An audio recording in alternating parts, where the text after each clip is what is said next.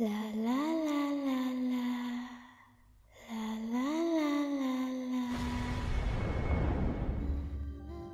कहते हैं, कहानी कोई अधूरी नहीं होती। हर कहानी को एक ना एक दिन पूरा होना है। बहुत सी कहानियों की हैप्पी एंडिंग होती है तो बहुत सी कहानियों की सैड। ऐसे ही एक कहानी है खुशी की। जिसकी ज़िंदगी तो खत्म कर दी गई, उसकी साँसें रोक कर। पर कहानी उसकी खत्म नहीं हुई।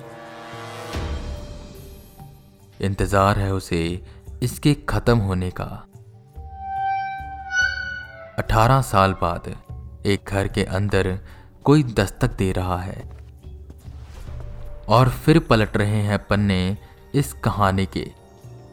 The lost child part two एक जनवरी से।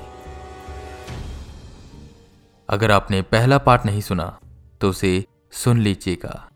तभी आपको द लॉस्ट चाइल्ड का पार्ट टू समझ आएगा।